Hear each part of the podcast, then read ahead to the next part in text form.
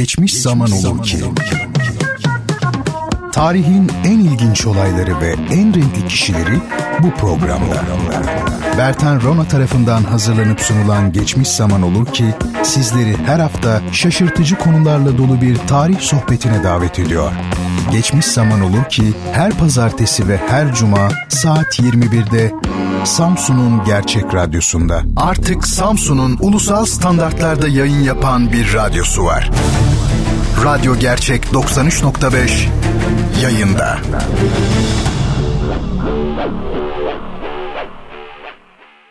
Bertan Rona'yla Duyuşlar Müzik, sanat, edebiyat, dil, kültür ve hayat üzerine duymak istediğiniz her şey bu programda. Bertan Rona ile Duyuşlar her çarşamba saat 22'de Samsun'un Gerçek Radyosu'nda. Bertan Rona ile Duyuşlar başlıyor. Sevgili dinleyiciler, Radyo Gerçek'te Bertan Rona ile Duyuşlar programındasınız. Ben Deniz Duyuşlar programını her hafta sizler için hazırlayıp sunan Bertan Rona. Bugün 12 Temmuz çarşamba ve her çarşamba gecesi olduğu gibi müzik, sanat, edebiyat, dil, kültür ve hayata dair bazen felsefi içerikli ama renkli bir sohbetle dop dolu bir saat geçireceğiz. Başlamadan önce hatırlatmak isterim. Bertan Rona ile duyuşları her çarşamba saat 22'de naklen ve her pazar saat 21'de banttan olmak kaydıyla Radyo Gerçek'te dinleyebilirsiniz. Soru, öneri ve eleştirileriniz için Twitter hesabım adım ve soyadımdan oluşuyor. Yani Bertan Rona şeklinde. Buradan bana ulaşmanız mümkün efendim. Sevgili dinleyicilerim her hafta olduğu gibi e, bu hafta da sizlere yine bir kitap hediyemiz olacak. Kısaca duyurayım. Zorunluyum çünkü buna. E, kitap hediyemiz olacak ama bu gece daha önce yaptığım gibi sizlere bir müzik parçası değil de bir soru sormaya karar verdim. E, belki müzik parçalarını sormaya bir gün tekrar devam ederiz ama bu gece bildiğimiz böyle düz bir soru soracağım. E, programın herhangi bir noktasında neresinde olduğunu söylemiyorum. Kısa ve açık bir soru soracağım sizlere ve bu sorunun cevabını Bertan Rona Twitter adresine yazan ilk kişiye ise malumunuz kitabımızı göndereceğiz. Şöyle bir düşündüm de e, hiç şehirler üzerine konuşmuyoruz. E, duyuşlarda bugüne denk e, kentler e, pek bahis mevzu olmadı. Kısmen e, üzerinde durduğumuz kentler oldu ama e, bütüncül olarak böyle olmadı. Bundan böyle hem Türkiye'den hem de Türkiye dışından bazı kentler üzerine konuşalım diyorum. Ne dersiniz? E, hiç fena olmaz herhalde. E, çünkü bir şehir üzerine konuşurken tarih, coğrafya, e, demografi, sosyoloji, sanat, mimari, yerine göre felsefe yani e, pek çok alana girme imkanınız olabilir. E, ayrıca şehir demek bugün için her şey demektir. Dünyadaki gelişmeleri de ben hep söylerim. E, kır, kent e, diyalektiği üzerinden okuma imkanı var. E, Aristoteles'ten bu yana e, şehir nedir? Hep konuşulmuş. E, bu çok çok önemli konular. E, biz tabii bir radyo programında bu kadar kapsamlı değerlendiremeyiz ama yine de e, kısmen temas edebiliriz. O nedenle her hafta olmasa da arada bir sizlere bir kentten söz etmeye karar verdim. Ama tabii bizzat gittiğim bir şehir olması lazım. E zaten böyle olunca e, sizler de giden e, birinin gözünden o kenti tanımış olursunuz. Derler yani çok okuyan mı çok gezen mi diye. E, yabana atılacak bir mesele değildir önemlidir yani. E, neyse ben şimdi size biraz Viyana'dan söz edeyim. İçimden o geldi. E, neden o geldi?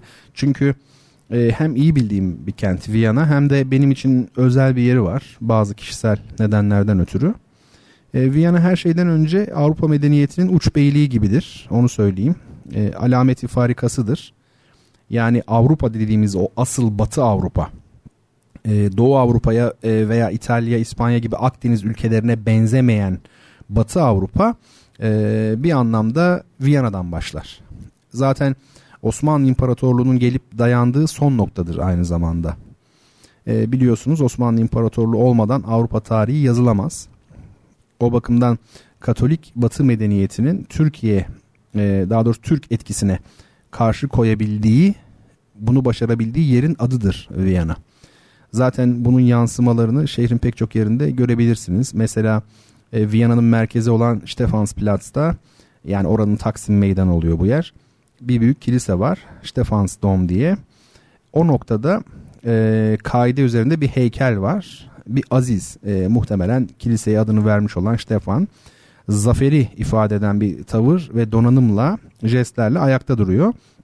Ayaklarının altında ise ölmüş veya can çekişmekte olan e, diyelim bir asker var. O asker kim biliyor musunuz? Bir Yeniçeri. Evet bir Yeniçeri. Yani e, şehrin daha merkezinde e, hemen e, bunu görmek insanı hem şaşırtıyor hem etkiliyor onu söyleyeyim.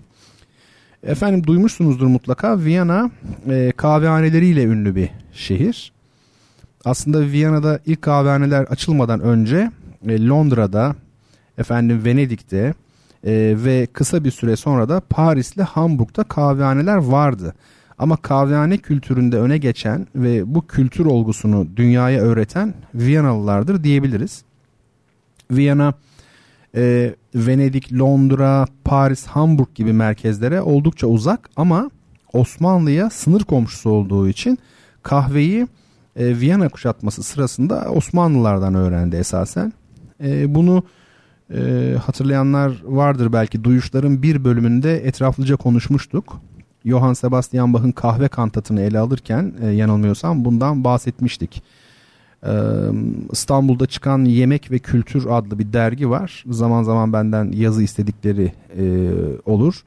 Oraya e, Bach'ın kahve kantatını yazmıştım. Kahve üzerine yazdığı bir eser var Bach'ın. E, tabii nereden bulacaksınız o dergiyi bulamazsınız. E, ama denk gelirse e, orada o, o, o tür bir yazı var. Yani Bach üzerine yazdığım bir yazı e, var.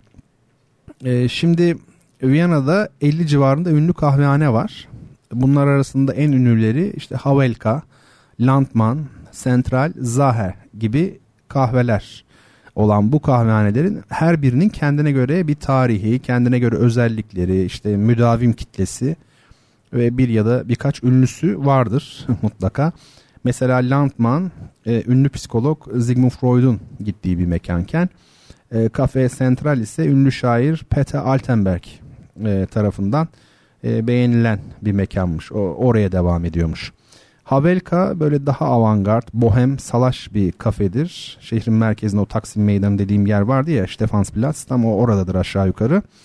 E, ama Landmann'ın böyle çok daha snob bir havası vardır. Böyle aşırı düzenli bir parça asortik diyelim bir yer. Kafe Landman. İkisini de öneririm. Yolunuz düşerse bakın. E, Viyana'da diğer Avrupa şehirlerinin neredeyse hiçbirinde olmayan bir özellik. E, daha doğrusu turistler için bir avantaj var diyelim. Sevgili dinleyenlerim onu belirteyim. Viyana'da e, gezip e, görülmesi gereken tarihsel, sanatsal, mimari, kültürel mekanların yerlerin hemen hepsi e, yürüme mesafesi içindedir diyebiliriz. Aşağı yukarı yani. E, tam olarak yürüme mesafesi olmasa bile e, çok ama çok yakındır. Yani şöyle diyeyim bir ya da en fazla iki gün içinde görülmesi gereken yerleri yaya olarak gezebilirsiniz. E, özellikle müzeler çok önemli tabii. Şimdi ben bunları size anlatırken e, detaya giremem. E, zamanımız yetmez. Yeri de değil zaten. E, Mesela müze mi dedim siz bütün müzeleri zaten araştırırsınız. Benim size söylediklerim kişisel ve böyle kaynaklarda bulamayacağınız şeyler olsun istiyorum. E, yoksa Wikipedia'dan da bakarsınız yani.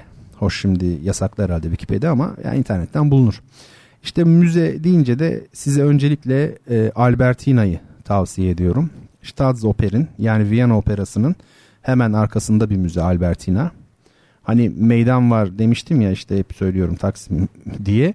Ee, oradan yürüyerek 5 ila 10 dakika diyelim arasında bir mesafede. Peki Albertina Müzesi'nin ne özelliği var? Yani size niye onu öneriyorum? Çünkü Albertina'daki koleksiyon çok ama çok zengin ve çeşitli bir koleksiyon. Yani sadece belli bir dönemin veya akımın eserleri yok Albertina'da. E, diyelim ki Münih'teki Alte Pinakotek var Münih'te. Oraya gittiğiniz zaman e, özellikle işte belli bir dönemin eserleri bir araya toplanmıştır. Alte. Adı, yani adında da var zaten. Ama e, Albertina'ya gittiğinizde Michelangelo'dan Egon Schiele'ye, Bruegel'den işte ne bileyim Van Gogh'a kadar hemen her büyük ressamın çalışmasını görebilirsiniz. E, girerken tabii şemsiyeniz veya sivri uçlu bir cisim varsa üzerinizde onu alırlar size söyleyeyim. Tablolara zarar vermemeniz için. E, büyük çanta, sırt çantası, bavul filanla da giremezsiniz. Vestiyere bırakırsınız, çıkışta alırsınız. Çalışanları son derece güler yüzlü ve saygılıdır. Albertina'nın. En ufak bir sorunda size sonuna kadar yardımcı olurlar. E, bu müzeyi tavsiye ederim. Viyana'ya gidecek olursanız Albertina Müzesi'ni mutlaka gezin derim. Tabi Viyana'da çok müze var. Mimari eser var. Mozart'ın evinden Gutenberg'in heykeline kadar yani var oğlu var. Ama şimdilik burada durayım ki bütün programı Viyana'ya ayırmamış olalım. Ee, bugün pek çok şey var çünkü benim üzerinde durmak istediğim. O, istediğim o nedenle e, Viyana'ya haftaya devam ederiz inşallah. E, aslında Türkler tarih boyunca e, genellikle hareket halinde bir millet olmuşlar.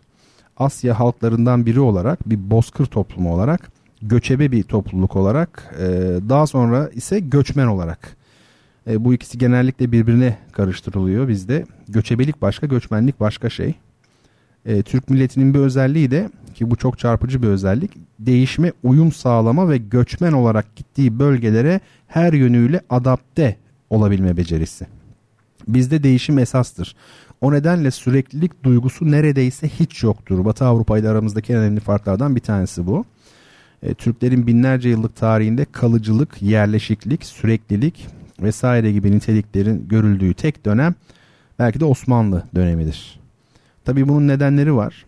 Osmanlı'nın şehir kültürü olması, o kültür üzerine kurulu olması, e, dolayısıyla yerleşik kültürü ifade etmesi, Hatta bir tür geç Roma olması o başka bir konu ama e, pek çok sosyal, ekonomik ve siyasal gelişmeden ötürü diyelim Osmanlı'nın son birkaç yüzyılı ile Cumhuriyet döneminin tamamında dışa açık, gezgin, meraklı, cihangir bir, cihangir bir medeniyetin e, yerini dışa kapalı, durağan, tabiri caizse şizofrenik e, bir yapının aldığını görüyoruz. Bu şizofreni meselesine de aradan sonra değinelim.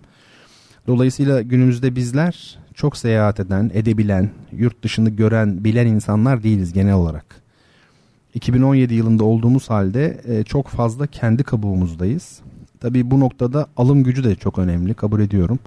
Bugün Avrupa'nın veya dünyanın herhangi bir yerine diyelim ki eşinizle iki kişi gidip gelseniz uçak biletleri, işte konaklama, yeme içme ve diğer masraflarla beraber dünyanın parası tutuyor. Neyse yani e, ben bunu Viyana'ya bağlayacaktım aslında. Yani gidin diyorum ama kolay da değil açıkçası. Ama olsun gitmeyenler için benim anlattıklarımın değerini arttırmış oluyor bu yani daha iyi. Ee, ona göre dinleyin deyip kendime de pay çıkardıktan sonra biliyorsunuz e, kendimize pay çıkarmak milli sporumuzdur. Farzdır, vaciptir efendim. Şimdi aramızı verelim ve sizleri e, çok hoş bir parça ile baş başa bırakayım. Nedir o parça? Gitarcı Tolgahan Çoğulu var. Onun yorumuyla Aşık Veysel'in Kara Toprağını e, dinliyoruz. E, dikkatli dinleyin bakın enteresan renklerle seslerle karşılaşacaksınız onun içinde. Tolga Hançoğlu normalde gitarla yapılamayacak olan şeyler yapacak. E, neyse dinleyelim ardından e, üzerinde konuşuruz. Bertan Rona ile duyuşlarda kaldığı yerden devam eder. Müzik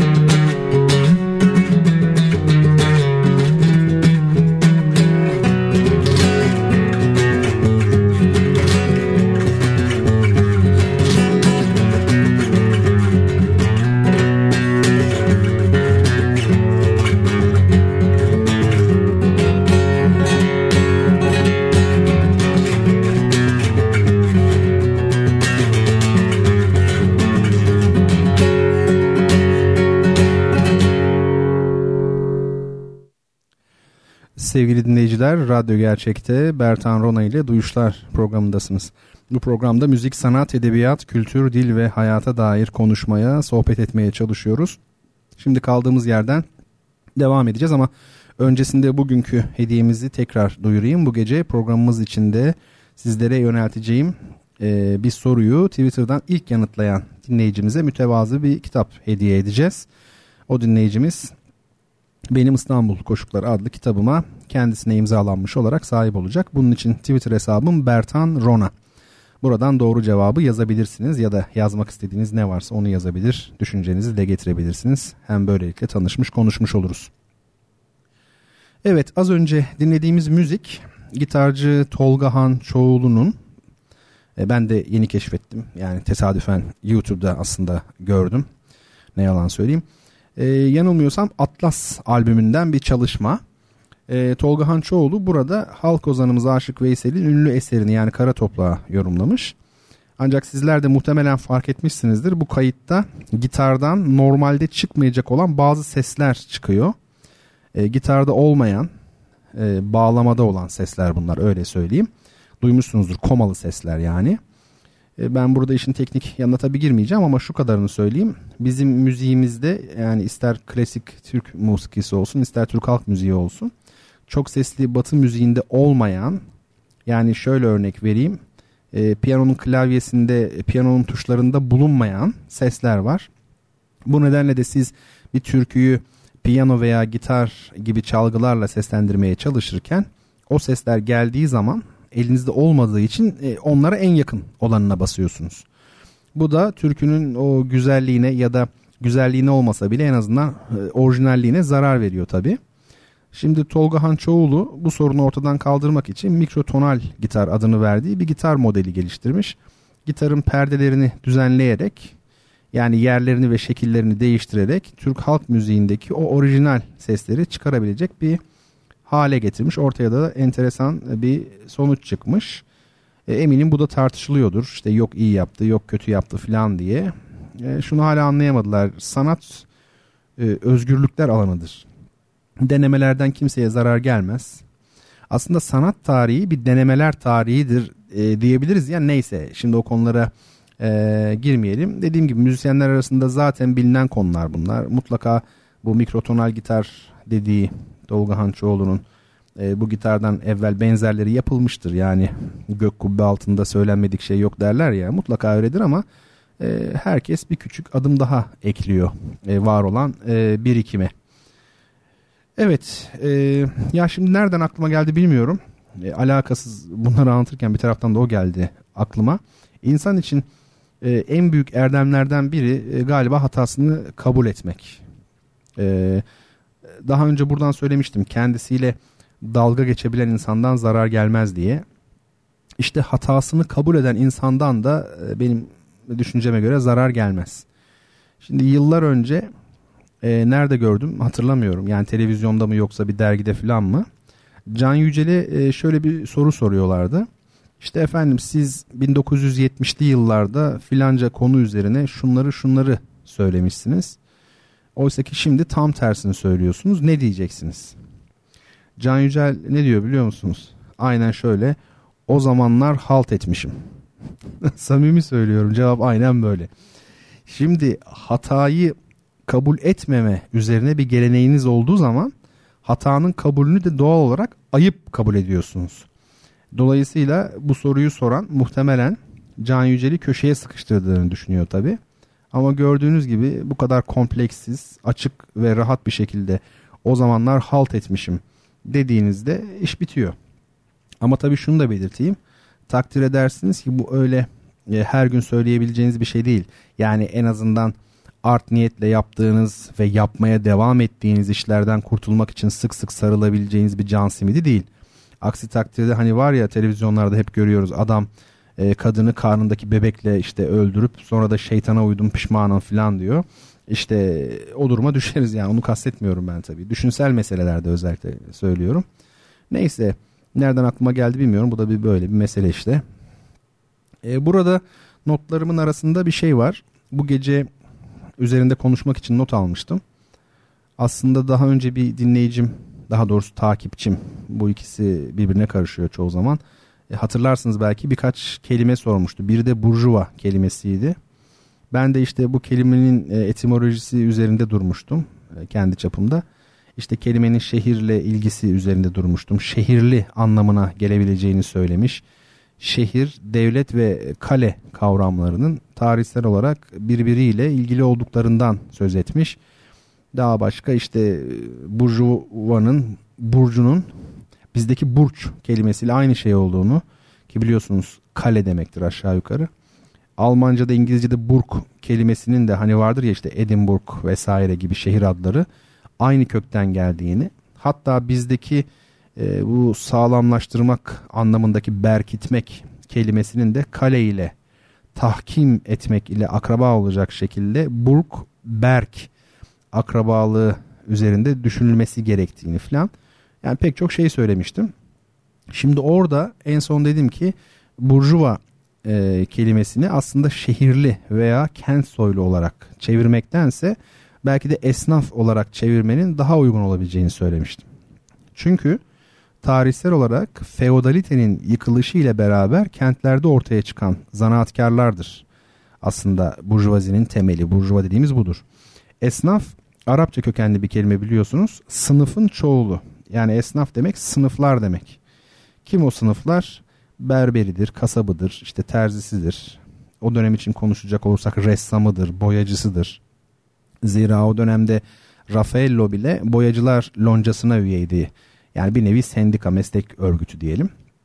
Sanat çok sonradan icat edilen bir şey. Yani neyse o başka konu. İşte bu sınıflara yani esnafa topluca esnaf denilmiş. Bu insanların köylüden veya aristokrattan temel farkları ki orta çağda iki ana grup bu yani köylüler ve aristokrasi soylular. E, Burjuvazinin, burjuva sınıfının yeni ortaya çıkan bu sınıfın farkı aslında meslek sahibi olması. Bakın bu meslek dediğimiz şey hayati bir öneme sahip. Dünya tarihinin son 500 yıllık serüvenini anlayabilmek için aslında ta Mısır'a yani binlerce yıl öncesine kadar e, gider de somutlaşması 500 yıl diyelim. E, bu dönemde tarihi e, iyi okuyabilmek için meslek kavramını iyi anlamak lazım. Şimdi öncelikle e, meslek ile işi birbirinden ayırt edebilmek gerekiyor. Ben size bir iş meslek midir değil midir anlayabilmek için mesela birkaç kriter vereyim. Teknik bir beceriye dayanıyor mu dayanmıyor mu? Bu bir. İş yeri var mı yok mu? Toplumsal bir ihtiyaca karşılık geliyor mu, gelmiyor mu ve nihayet o işi yapan kişi bununla geçiniyor mu, geçinmiyor mu? Ee, eğer bu özellikler varsa yani o zaman yapılan şey iş değildir, meslektir. Mesela şimdi berberi ele alalım. Ee, teknik bir beceriye dayanıyor mu? Evet. Yani makası eline al da göreyim seni yani. Değil mi? Ee, dayanıyor yani teknik beceri istiyor. Ustalık istiyor. Peki berberin iş yeri var mı? Hani bu dört soruyu şimdi yöneltiyoruz. İkincisi berberin iş yeri var mı? Evet var. Üç neydi? İşte toplumsal ihtiyaca karşılık geliyor mu berberlik? Evet. İnsanlar sonuçta tıraş olmak zorunda yani bu bir ihtiyaç. Ee, ve berber hayatını kazandığı parayla mı idame ettiriyor? Evet. Bu da doğru. Bu da öyle yani. Meslek adam keyfinden yapmıyor. Mesleği o. Ee, o zaman berberlik bir meslek. Ee, aynı şeyi şimdi mesela gelin bir de orkestra şefine uygulayalım. Orkestra şefliği teknik bir beceriye dayanıyor mu? Daha nasıl dayansın yani teknik beceriye? Tamamen teknik beceriye dayanır. 80 milyonluk Türkiye'de işte 40 orkestra şefi varsa sadece 40 da yoktur da yani o zaman dayansın teknik beceriye değil mi? Peki iş yeri var mı? Evet var. Konser salonu. Onun iş yeri çünkü konserlerini orada veriyor. Toplumsal bir ihtiyaca karşılık geliyor mu? Tabii ki geliyor çünkü bütün gelişmiş toplumlarda sanat bir ihtiyaçtır. İnsanlar tiyatroya, sinemaya, konsere, operaya falan gidiyorlar. Bizim ülkemizde de öyle gidiyor insanlar. Peki yaptığı işten mi para kazanıyor orkestra şefi? Evet aynen öyle. Üstelik iyi bir şef oldukça da iyi para kazanır onu da size söyleyeyim. E, bu arada aklıma şeflerin para kazanması ile ilgili bir fıkra daha doğrusu gerçek bir olay bir anekdot geldi de onu da bir ara anlatmak lazım. Neyse yani işte meslekle ilgili bazı kriterler koyduk. E, gelin şimdi bunları meslek icra etmeyen bir grup için uygulamaya çalışalım bu defa. Yani yine bir iş olsun ama meslek olmasın. İş olsun. Neymiş o bir bakalım. Şimdi sosyolog olsun bir adam veya bir kadın sosyolog. Şimdi bu iş teknik beceri konusu değildir. Ne konusudur? Bilgi konusudur. Ee, bilgi beceri ayrımı yapmak lazım. Zira sosyoloji teorik bir alan. Beceri işi değil, bilgi işi.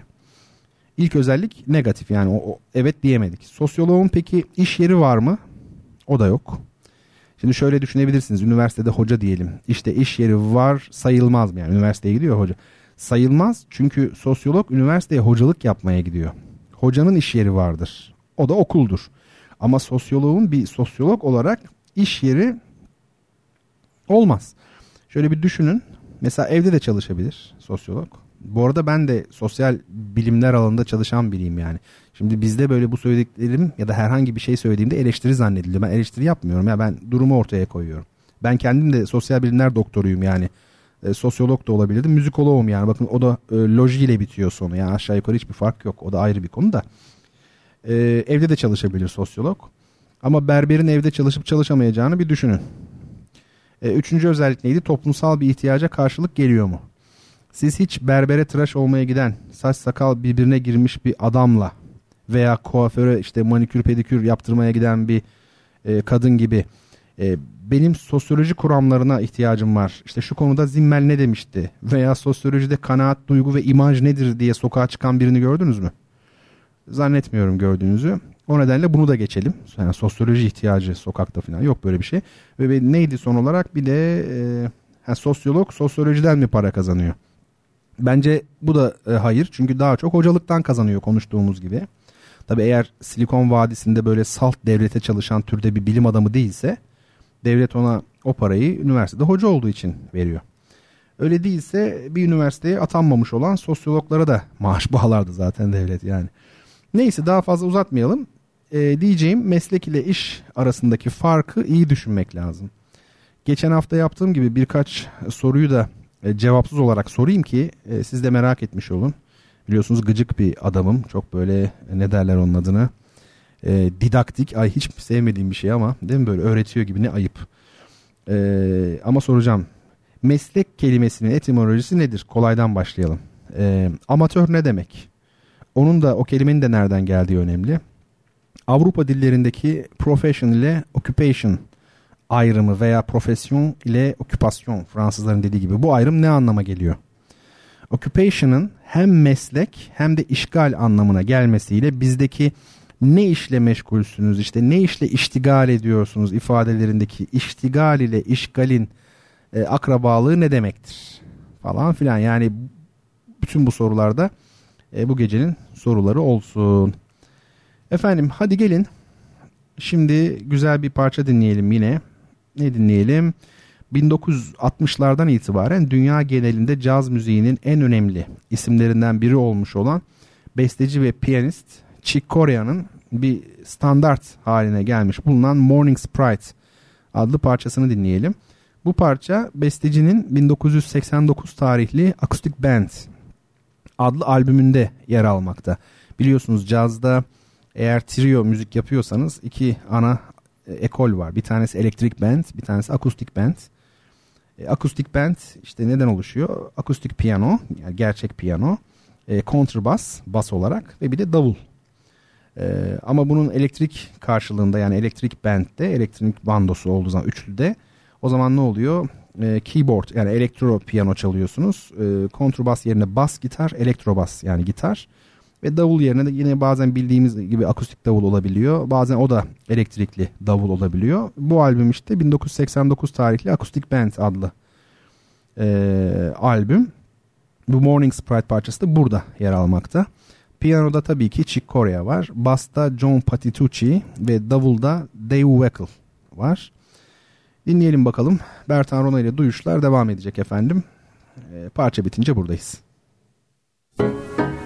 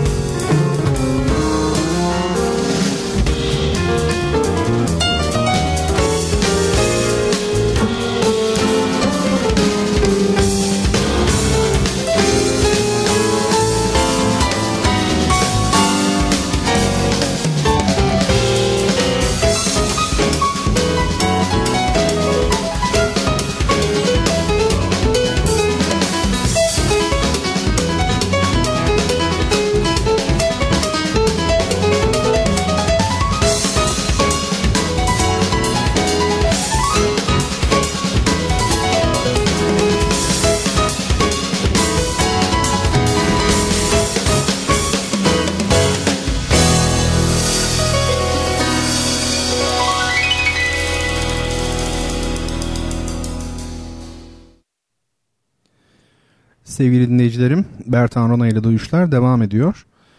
Ben Deniz Bertan Rona. Çarşamba geceleri saat 10 ile 11 arasında canlı yayında karşınızdayım.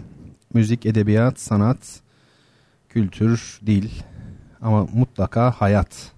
Bunlara dair tımıları duymaya çalıştığımız Duyuşlar programını sizler için hazırlayıp sunmaktayım efendim. Biraz sonra kitap hediyeli sorumuz gelecek. Onu belirteyim. Bu bölümde soracağım soruyu kitabı hedefleyenler varsa duyurulur. Twitter hesabım Bertan Rona. Buradan cevaplayacaksınız efendim sorduğum soruyu. Bildiğiniz üzere son haftalarda e, bu programda renkler üzerine epey bir konuştuk. Hangi renkleri ele aldık? E, zannediyorum ana renkleri ele aldık.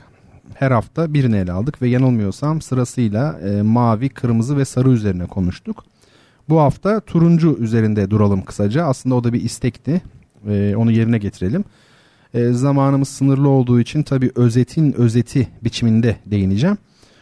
E, bu açıklamaların, bu renkle ilgili açıklamaların büyük kısmı tabii tamamen kişisel tespitlerden oluşacak. Sanırım e, belirtmeme gerek yok ama öncesinde 3 adet cevap vermem e, gerekmekte. Çok sevgili dostum Ahmet Sürücü Bey... E, Bugün Toro'nun doğum ya da ölüm e, yıl dönümüymüş. Sizin attığınız tweetten fark ettim diyor. Ben de diyor onun bir kitabını okuyordum.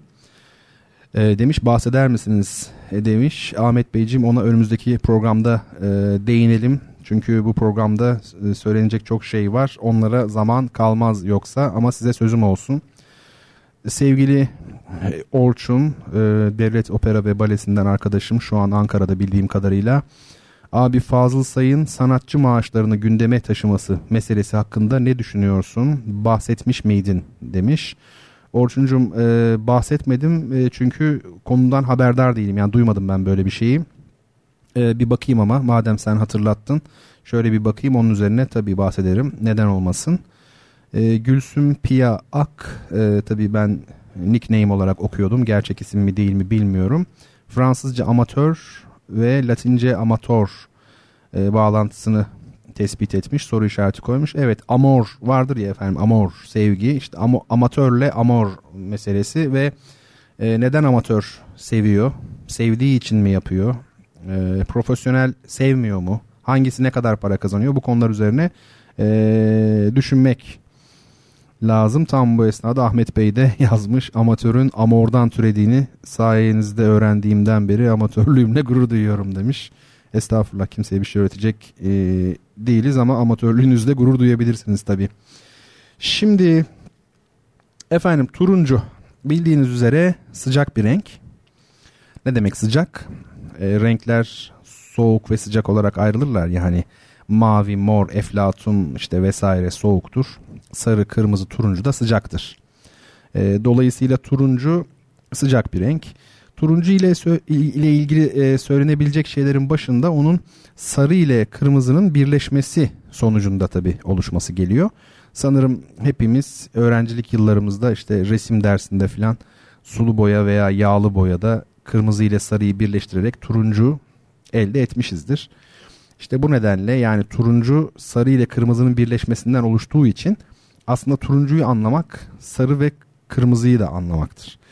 Yalnız bir an ne düşündüm biliyor musunuz? Şimdi son cümleme şöyle bir baktım da hani turuncuyu anlamak şu an radyoyu biri açsa yani bu konularla da ilgisi olmasa herhalde deli olduğumuzu düşünürdük. Turuncuyu anlamak kırmızıyı ve sarıyı anlamak olacaktır. Necip Fazıl'ın da ünlü sözü vardır biliyorsunuz. Abdülhamit'i anlamak her şeyi anlamak olacaktır diye biz de turuncuyu anlamaktan bahsediyoruz. Allah ıslah etsin. Ee, peki ama şimdi tutup da biz kırmızıya yani sarıya dönmeyelim tabii. E ben sadece şu kadarını söyleyeyim. Kırmızı için öncelikle kanın, yaşamın, cinselliğin ve doğurganlığın rengidir demiştik. Sarı için ise dünya hayatının rengidir ve belli bazı nedenlerden dolayı da e, kadın olmakta ilişkilendirilebilir demiştik. Şimdi geçen haftalarda. Şimdi dünya hayatının içinde olan bir kadının ki sarıydı bu değil mi? Evliliği veya işte bir birlikteliği yaşayarak çocuk dünyaya getirdiğini düşünelim. Bu durumda doğurganlığı ifade eden kırmızı ile sarıyı birleştirmiş ve turuncuyu elde etmiş oluyorsunuz. Yani turuncu burada e, bana göre öncelikle anneliği ifade eden bir renktir. Yani genç kız için pembe, kadın için kırmızı ve sarı olan o renk skalası hareket halindeki skala anneliğe geldiğinde benim spekülasyonuma düşünceme göre turuncu olur. Peki annelik ne demektir diye soracak olursak ben tek kelimeyle şefkat derdim.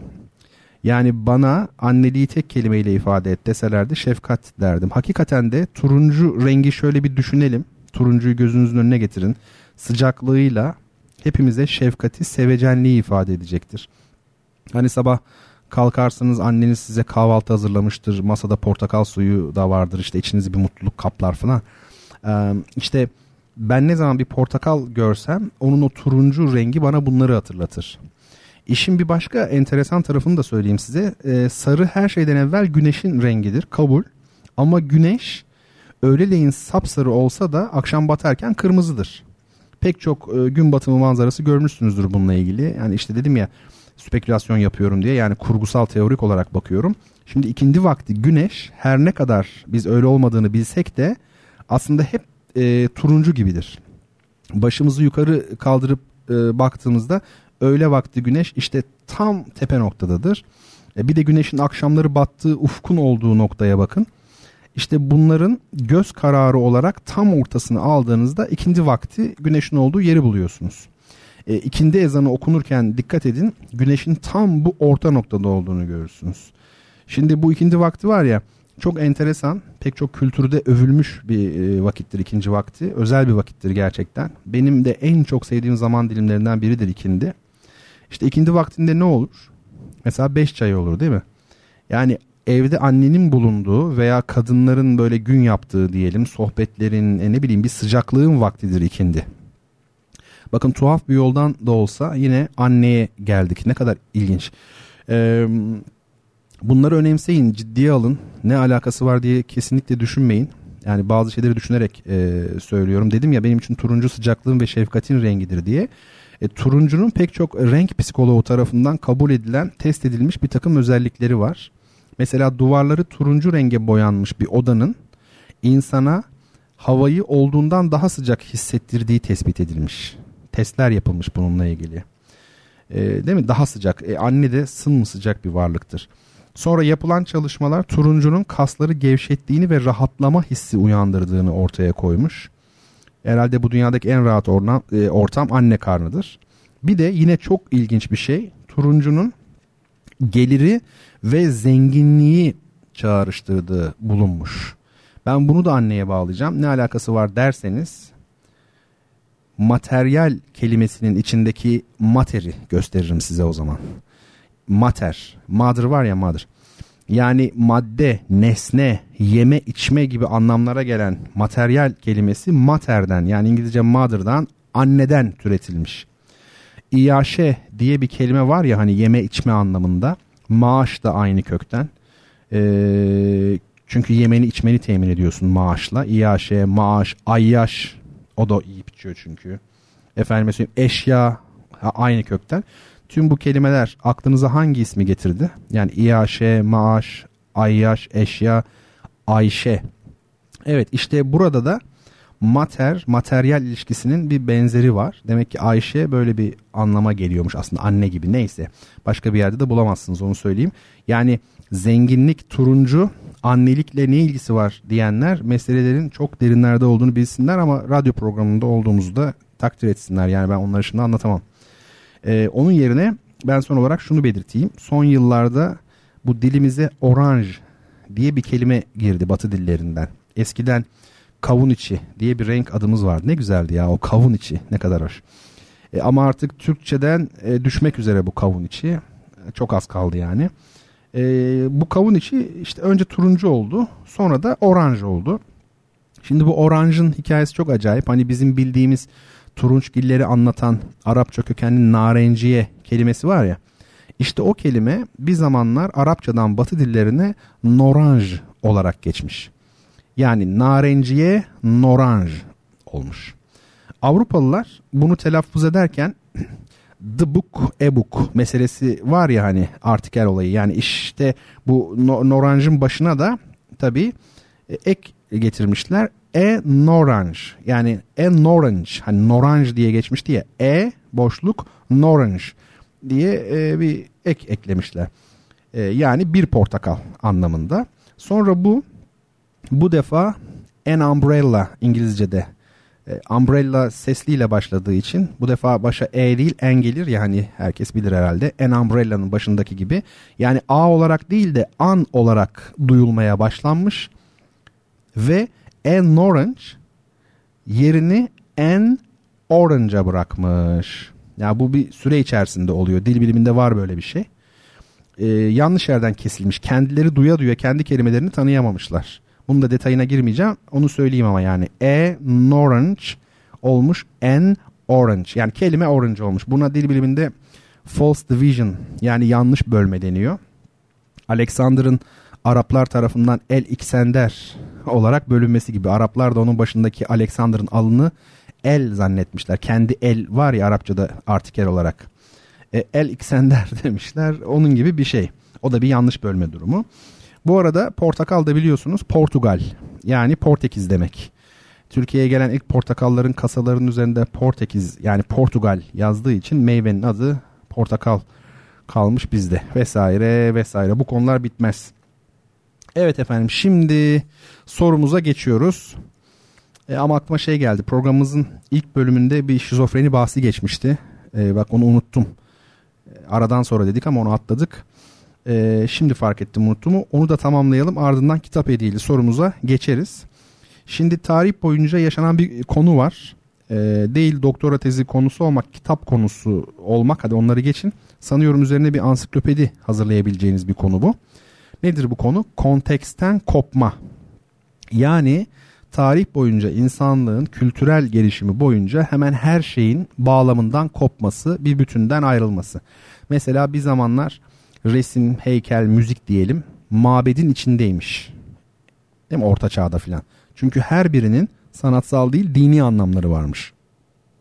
Diyelim ki bir resim e, kilisenin içinde aslında sadece kutsal sahneleri tasvir etme amacıyla yapılıyor. Müstakil bir amacı ve anlamı yok yani. Ya da diyelim ki bir binanın içindeki sütunlar, kolonlar işte bir heykel şeklinde yapılıyorlar. Ama binayı taşıma işlevlerin, işlevlerini de aslında devam ettiriyorlar. İşte sanatın doğması Rönesans'la birlikte özellikle bu tür eserlerin içinde bulundukları konteksten kopmaları, amaçlarını yitirerek kendi içlerinde bir amaç taşımaya başlamaları ile oluyor. Yani hep bir dağılma, kopma söz konusu. Ee, bir zamanlar sütunlar heykel şeklinde yapılırken ondan sonra diyorlar ki ya sütun olmayan, kolon olmayan, binayı taşımayan bir heykel yapalım. Yani heykel olarak dursun orada. İşte mesele bu. Ya da altar panosu olarak yapılırken, tasvir olarak yapılırken bir resim. Ya yo ben resmi kilisenin dışına çıkarayım. O dönemde çünkü kilisede yapılıyor. Normal bir tablo olarak yapayım. Hatta e, e, papazın veya papanın resmini değil de mesela teyzemin kızının resmini yapayım gibi. Yani burada bir konteksten kopma var. Dağılma kopma. Ee, insan da böyle. Önce bir e, tek bir insanlık var. Sonra ümmetler görülüyor. Sonra daha parçalı yapılar. Mesela milletler. Ve nihayet birey kavramı. Tabii milletle bireyin ortaya çıkması yani orada bir anakronizm meselesi var ayrı bir dava. Şimdi birey kelimesinin bundan sonrasına dikkat edin.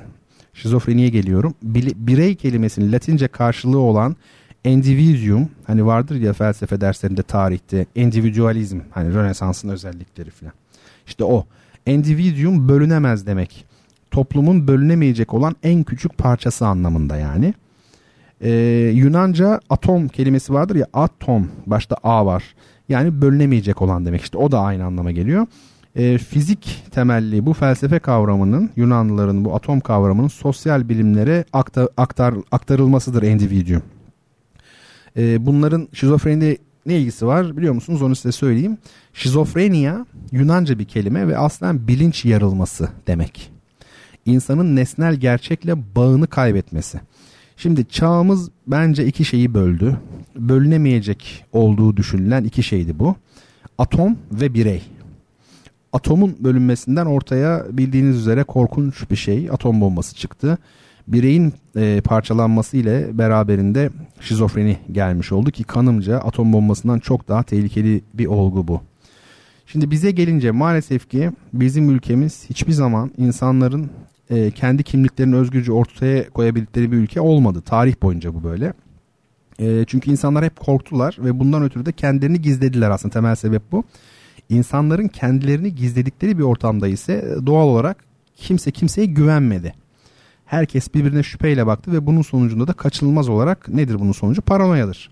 İşte şizofrenimizin nedenlerinden e, biri bu. ve Geniş olarak aslında daha önce ben söz etmiştim. E, çok uzun e, yüzyıllar emperyalist saldırı altında olmak, e, işte sürekli toprak kaybetmek, e, tasallut altında olan değerler, Karlofça'dan sonra yani son 400 yıl boyunca belki vesaire derken ortaya böyle kapalı, dünyadan kopuk ve kendi üzerine kapanmış bir toplum çıkmış oluyor ki bu da toplumsal manada bir çeşit şizofrenin e, temeli aslında. Neyse. Şimdi gelelim sorumuza. Bu soruyu bilene kitap hediye edeceğiz dostlar. E, doğru cevabı bilen ve bize yazan ilk kişi olmanız gerekiyor. Nereden yazacaksınız peki? Son bir kez daha söyleyeyim. Belki bizi dinlemeye şu an başlamış olanlar vardır. Twitter'dan yazacaksınız. Hesabımız Bertan Rona. Ee, buraya şimdi soracağım sorunun doğru cevabını yazıyorsunuz ve kitabınızı kapıyorsunuz. Ama ilk önce yazmanız lazım onu söyleyeyim. Soru şu.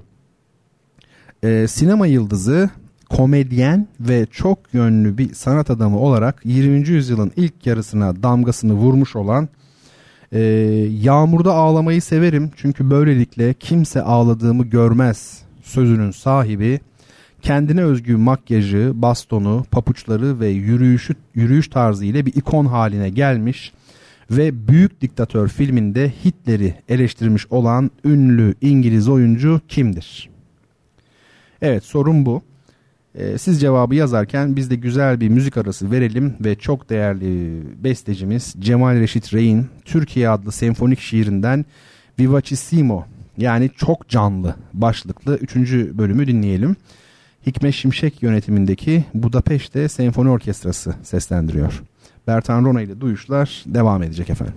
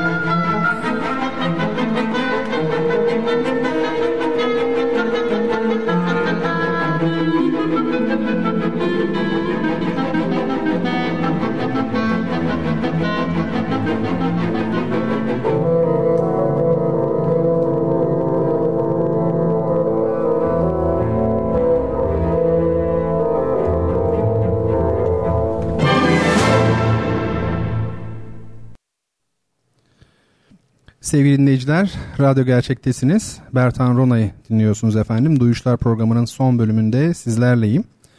Az önce sizlere e, sinema yıldızı, komedyen ve çok yönlü bir sanat adamı olarak 20. yüzyılın ilk yarısına damgasını vurmuş olan Yağmurda ağlamayı severim çünkü böylelikle kimse ağladığımı görmez sözünün sahibi, kendine özgü makyajı, bastonu, pabuçları ve yürüyüş tarzı ile bir ikon haline gelmiş ve Büyük Diktatör filminde Hitler'i eleştirmiş olan ünlü İngiliz oyuncu kimdir diye sordum.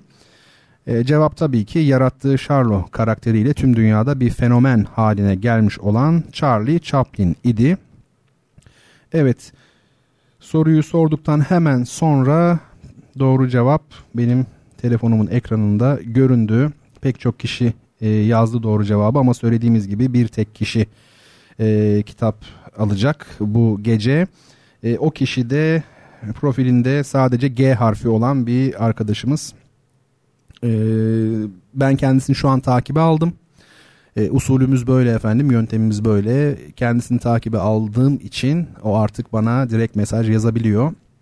E, eğer lütfedip direkt mesajdan e, açık adreslerini, adlarını, soyadlarını yazarlarsa ben de e, kitabımı kendileri için imzalamak isterim.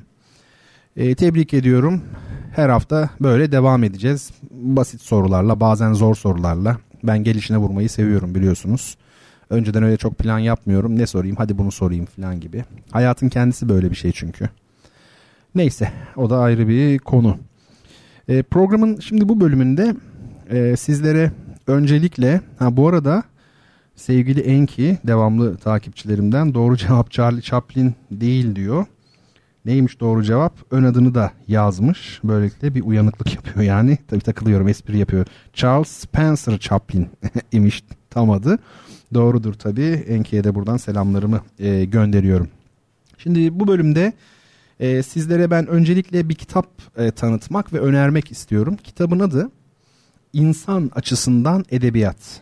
Yazarı ise Nermi Uygur.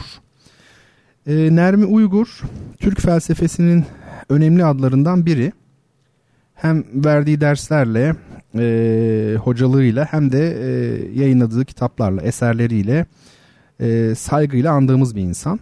Elimdeki kitap Yapı Kredi yayınları tarafından 1999 yılında basılmış.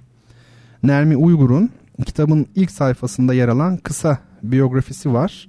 Ee, şimdi bu biyografiye şöyle bir bakalım. Ben sizler için okumaya çalışayım biyografiyi. Kimmiş? Nermi Uygur. Çok çok çok kısaca. Nermi Uygur 1925 yılında İstanbul'da doğmuş. Galatasaray Lisesi'nin Latince bölümünü bitirdikten sonra İstanbul Üniversitesi Edebiyat Fakültesi'nin felsefe bölümünde ve Almanya'da Köln Üniversitesi'nde okumuş. 52'de kültür bilimlerine ilişkin bir yapıtla felsefe doktoru olmuş. Avrupa'nın çeşitli ülkelerindeki öğrenim kurumlarında araştırmalar yapmış. 63 yılından sonra İstanbul Üniversitesi felsefe profesörü olarak çalışmış. İstanbul Üniversitesi'nde. Ee, Almanya'nın Wuppertal Üniversitesi'nde mantık, dil, sanat, kültür felsefesi ağırlıklı dersler vermiş. 92 yılında emekliye ayrılan Nermi Uygur, Marmara Üniversitesi Güzel Sanatlar Enstitüsü'nde düşünce sanat ilişkileri üzerine doktora dersleri e, vermekte diyor. E, Türkçe, Fransızca, İngilizce ve Almanca yayın etkinlikleriyle yurt içi ve yurt dışında özgün bir düşünür ve denemeci olarak tanınan Nermi Uygur'un kısa incelemeleriyle çevirileri dışındaki Türkçe yapıtları şunlar demiş. Edmund Husserl'de Başkasının Beni sorunu ki benim çok istifade ettiğim bir kitaptır bu sevgili dinleyicilerim. Dilin gücü, felsefenin çağrısı, dünya görüşü, güneşle, insan açısından edebiyat ki şu an elimde tuttuğum kitap birazdan daha detaylı tanıtacağım. Türk felsefesinin boyutları, kuram eylem bağlamı, dil yönünden fizik felsefesi, yaşama felsefesi, kültür kuramı, bunalımdan yaşama kültürü, çağdaş ortamda teknik, içi dışıyla batının kültür dünyası, tadı damağımda. E, kitaplar bunlar. Efendim. E, kitabın arka kapağında ise insan açısından edebiyat üzerine yani kitabın kendisi üzerine şöyle kısa bir tanıtım yazısı var. Nermi Uygur'un İnsan Açısından Edebiyat adlı kitabı kendi sözleriyle genel yorum kuramından edebiyat estetiğine, yapıt eleştirisinden sanat felsefesine değin çeşitli yöntem, amaç ve kapsamdaki kültür etkinliklerinin kesiştiği bir alanda yer almakta. Bu kitap buradan itibaren artık yayıncı devam ediyor. Bu kitap özellikle ulusal ve karşılaştırmalı çepeçevre edebiyatın kişi toplum yaşamındaki ağırlıklı yerini, edebiyatla bilgi ilişkisini, töre, hukuk, devlet, mutluluk yönünden edebiyata düşen önemli rolü, birbiriyle nesnelce akraba 8 denemede özgün bir işleyişle ele alıyor. Evet kitabın arkasındaki tanıtım yazısı da e, böyle. E, Nermi Uygur sevgili dinleyenler çalışmaları sadece felsefeyle sınırlı bir isim değil. E, zaten şu an size tanıttığım kitap da edebiyat üzerine yazılmış e, duyduğunuz gibi. İçindekiler kısmına da şöyle bir göz atalım. Bu insan açısından edebiyat kitabında neler anlatılıyor. 8 e, bölümden oluşuyor bu kitap. Birinci bölüm edebiyatın yeri, ikinci bölüm biricik, üçüncü bölüm yazarın istediği, dördüncü bölüm edebiyatta bilgi, beşinci bölüm töre bekçileri, altıncı bölüm yığın edebiyatı, yedinci bölüm bağlanmanın çeşitleri ve nihayet sekizinci bölüm edebiyat karın doyurur. Kitabın başlıkları da bunlar. Ben bu vesileyle ülkemizde maalesef pek önemsenmeyen felsefe disiplininin ve ihmal edilen filozoflarımızın altını bir kez daha çizmek istiyorum. Eminim ki Nermi Uygur belli bir kesim dışında e, ne yazık ki pek tanınmıyor. Oysa gençlerimize yeni yetişen nesillere rol modeli olması gereken isimler onun gibi isimler. Dünya çapında önemli işlere imza atmış olan felsefecilerimiz, edebiyatçılarımız, ressamlarımız, sinemacılarımız, müzisyenlerimiz var. E, sadece bunlarla sınırlı değil tabii. Tasarımcılar, e, başarılı girişimciler, sporcular, yardımseverler, çevreciler, hayvanseverler ne derseniz deyin. E, asıl e, örnek alınması gereken insanlar bunlar. Ama Türkiye maalesef e, mafyanın örnek alındığı bir ülke haline geldi. E, dediğim gibi örnek alınması gereken insanlar benim saydığım gibi insanlar. Yoksa çok ucuz işlerle gündemi meşgul eden e, saçma sapa e, saçma sapan insanlar değil. E, biliyor musunuz bu biraz da bizim elimizde aslında. E, ne kadar çok okursak, bu isimleri ne kadar çok takip edip çevremize önerirsek ülkemizin geleceği de o kadar aydınlık olacaktır. Yani her problemi e, sistemin adını yani şey sistem adını verdiğimiz o böyle soyut bir güç var ya yani ona havale edip e, kendimizi temize çıkaramayız. Evet yanlışlığın kendisi sistemden kaynaklanıyor olabilir ama bu e, bizlerin bireysel sorumluluğunu bence ortadan kaldırmıyor ya da en azından bu fakir öyle düşünüyor. Ben e, üniversite hocalığı yaptım uzun zaman hep gözlediğim bir şey olmuştur o da şu birinci sınıfa hangi bölüm olursa olsun eminim öyledir. Yani şu an beni dinleyen siz değerli dinleyicilerim de çeşitli bölümlerde ya okuyorsunuzdur ya okumuş bitirmişsinizdir. Yani her skalanın her tarafından insan vardır mutlaka dinleyenler arasında. Ee, benim gözlediğimi siz de gözlemiş olabilirsiniz yani muhtemelen. Ee, öğrenciler birinci sınıfa geldiği zaman üniversiteyi anlatıyorum. Ee, çok daha iyimser, çok daha idealist, öğrenmeye çok daha e, istekli ve e, kazandıkları bölüm hangi alandaysa yani ona odaklı bir şekilde geliyorlar. Ama aynı e, gençlerin e, ilk yılın sonundan itibaren veya ilk dönemin sonundan itibaren ikinci yılda, üçüncü yılda çok daha böyle umursamaz, boş vermiş, umutsuz, hedefsiz ve e, kendi konusundan uzak bambaşka e, çok böyle e, yüzeysel konulara ilgi duyan e, biri haline geldiğini görüyorsunuz ve bu geçiş sürecini gözlemek çok acı oluyor aslında bir hoca için. E, neden böyle oluyor? Çok basit aslında. Çünkü 18 yaşında bir insan üniversiteye geldiğinde e, çok zeki insanlar tabii gelenler e, çok çok rahat bir şekilde e, geçer akçenin ne olduğunu anlıyorlar. Neyin prim yaptığını, e, arkadaş çevresinde neyin tutulduğunu, neyin popüler olduğunu, neyin ödüllendirildiğini, neyin umursanmadığını, neyin cezalandırıldığını ilk başta arkadaş çevresinde görüyorlar bence. Bir süre sonra da artık e, bölümde e, biraz zaman geçirdikçe ülkenin koşullarını da görüp aslında ülkede de aynen böyle olduğunu, e, çalışmakla bir şey olmayacağını falan anlayıp uzaklaşıyorlar. Bence bu kadar basit. Yani bunu şunun için söylüyorum. Elimizde aslında dedim ya çok basit. Yani o öğrenci geldiğinde öyle bir ortamla karşılaşmasa, o tür bir yüzeysellik, sığlık, çiğlik görmese bence aynı şekilde devam edebilir. Edecektir de zaten. Ama dediğim gibi e, öyle bir e, ortam e, bulamıyor. Şimdi size bir de e, film istersiniz şimdi benden öneri olarak her hafta yapıyoruz bunu malum. Bu hafta size önereceğim e, filmi şöyle seçtim. Gerçekten çok çok çok iyi bir film. Bakın hakikaten söylüyorum çok iyi bir film. Ne yapıp edip izleyin derim. Tabii eğer izlemediyseniz çünkü e, bilinmeyen bir film değil. E, film 1993 yapımı. Yönetmen James Ivory'nin bir filmi. E, the Remains of the Day. E, bu aslında Kazuo Ishiguro'nun 1989 tarihli bir romanı. Ben okumadım yani romanıymış diyeyim. Man Brooker e, ödülü almış bir romanmış bu. Film bu romandan uyarlama. E, filmin başrollerinde ise iki büyük oyuncu var. Anthony Hopkins ve Emma Thompson. İkinci Dünya Savaşı yıllarında Hitler'i destekleyen bir İngiliz lordunun malikanesinde geçiyor film benim hatırladığım kadarıyla. Son yıllarda izlemedim çünkü. E, Hopkins ile Thompson e, ise o malikanede hizmetli olarak çalışan isimler. Filmin e, çok görkemli ve kalabalık sahneleri var. Uzunca bir film. Ama temel vurgu noktası tarihi veya toplumsal değil. Son derece yalın, hani böyle çok temel nitelikte olduğu için adeta e, görmediğimiz bazı insani durumlar vardır ya. İşte öyle bir e, meseleyi işliyor. E, ama filmin sonunda boğazınıza öyle bir şeyler düğümleniyor ki anlatamam. E, sessiz, sakin ama içten gelen bir çığlık gibi bir şey bu. Zaten filmi izlediğinizde romanın da neden ödül almış olabileceğini anlıyorsunuz hemen. Aslında e, bu film de çok büyük ödülleri hak eden bir film ama sanırım e, o sene yani 1993'te e, Schindler'in listesine denk geldiği için veya 94 mü yani bu arada olması lazım. Schindler'in listesiyle aynı şeye denk geldiği için Oscar e, ödüllerine e, şanssızlık yaşayarak e, hak ettiği ödülleri alamamış olan bir film. E, ama daha önce de söylemiş olduğum gibi sanatçı ödül almaz, ödül verir. Sanatçıya ödül vermek kimsenin haddine değildir. O nedenle hiç önemi yok. Zaman e, The Remains of the Day'in nasıl bir film olduğunu çoktan ortaya koydu. E, bakın biz bu programda bu filmden bahsediyoruz. Ve işte ortaya koymuş demek ki. E, dediğim gibi ne yapıp edip bu güzel filmi izleyin.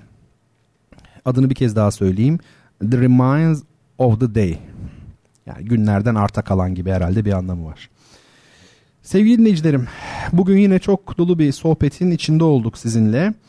Bertan Rona ile duyuşları bu gecelik noktalamadan önce sizlere çok çok güzel bir şiir okuyarak taçlandıralım istiyorum.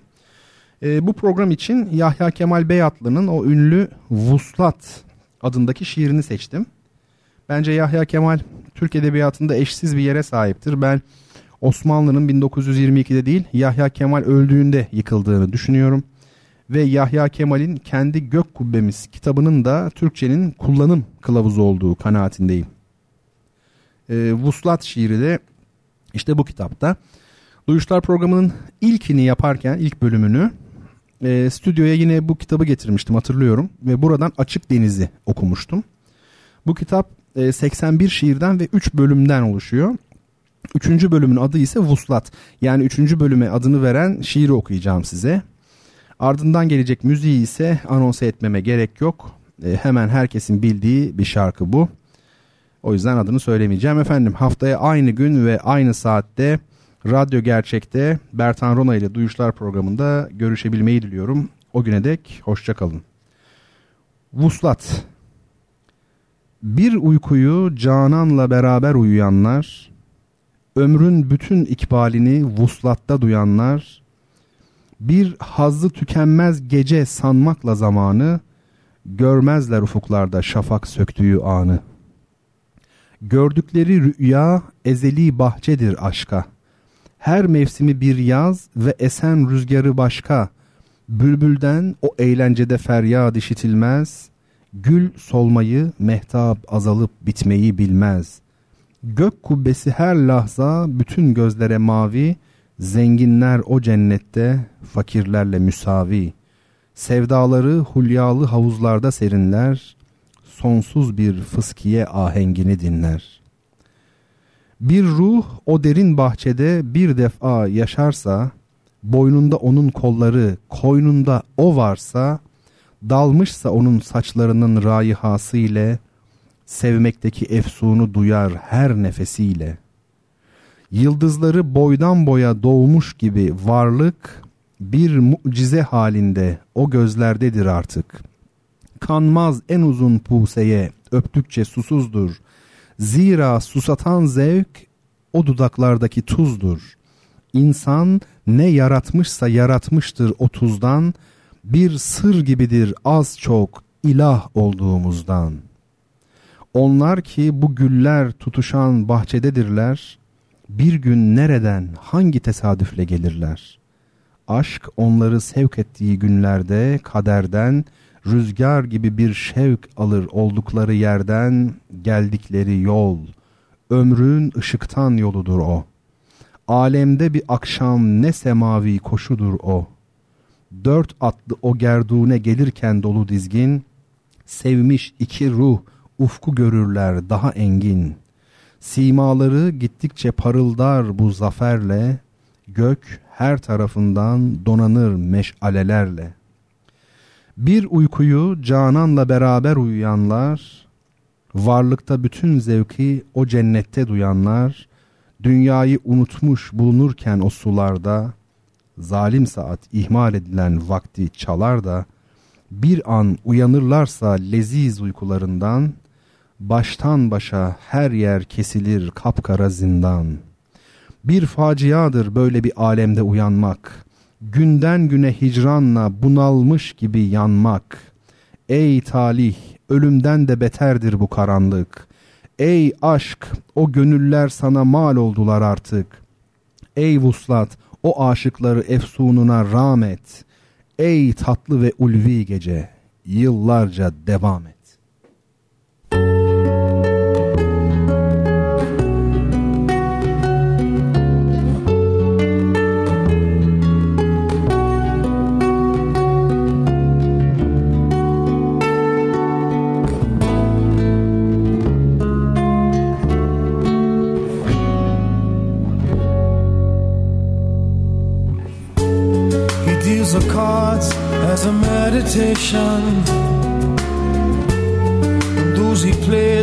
Suspect. He doesn't play for the money he wins. He doesn't play for respect. He deals a cards to find the answer. The sacred geometry of chance. The hidden law of a probable outcome. The numbers lead a dance. I know that the spades are the swords of a soldier. I know that the clubs are weapons of war. I know that diamonds mean money for this art but that's not the shape of my heart. Play the jack of diamonds, he may lay the queen of spades, he may conceal a king in his hand while the memory of it fades. I know that the spades are the swords of a soldier. Clubs weapons of war.